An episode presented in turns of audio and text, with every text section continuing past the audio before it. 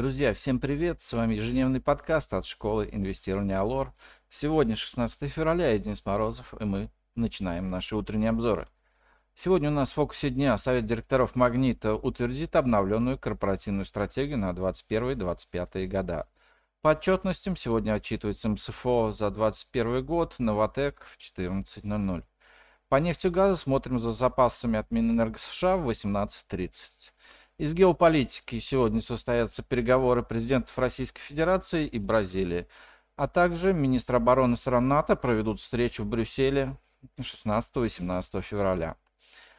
А итак, российские акции продолжают отыгрывать политическую деэскалацию.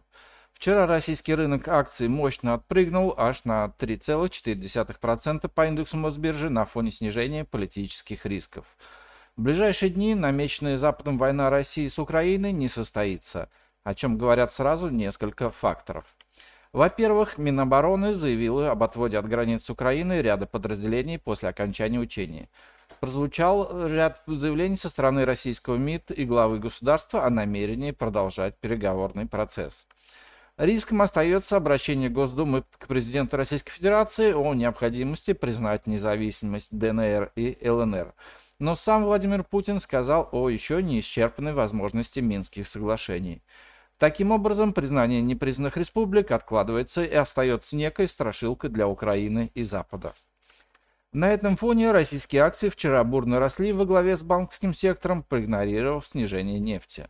Впрочем, бумаги нефтянки выглядели хуже рынка, хотя еще в начале нынешнего года мало кто ждал нефть выше 90 долларов. А сегодня с утра рост продолжается во главе подъема Сбербанк, который преодолел сопротивление 262 рубля и теперь целью роста является район 290 рублей.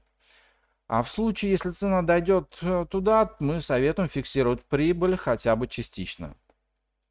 А политические риски никуда не делись, и уже, уже сколько раз мы видели возрождение призрака войны, как птица Феникс из Пиппа. Отдельная история про Яндекс, который вчера стал лидером роста среди российских акций с показателем плюс 14%. А драйвером подъема послужили прогнозы компании о росте выручки в этом году на 40%. А сегодня с утра бумага продолжает еще почти на 5% дорожать.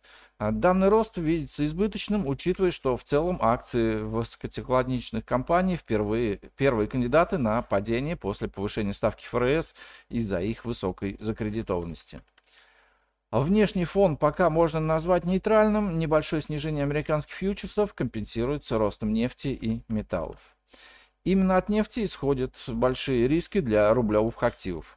На снижение рисков поставок сырья из России котировки нефти могут начать тестировать поддержку в районе 89 долларов за баррель, а в случае ее пробития скатиться к следующей цели 86 долларов.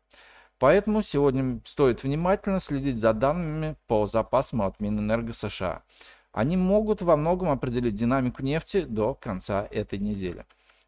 По доллару и рублю. На политическом позитиве и отсутствии на бирже Банка России продолжает укрепляться рубль. А сегодня пара доллар-рубль будет тестировать поддержку 74.875, а в случае пробоя целью снижения станет район 73. Более крепким рубль мы пока не видим.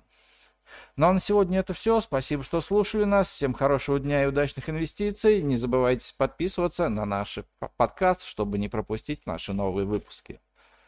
Представленная в этом обзоре аналитика не является инвестиционной рекомендацией, не следует полагаться исключительно содержание обзоров в ущерб проведения независимого анализа. Allure Брокер не несет ответственности за использование данной информации. Брокерские услуги предоставляются у Allure Plus на основании лицензии 077 04 827 103 выданной ФСФР России.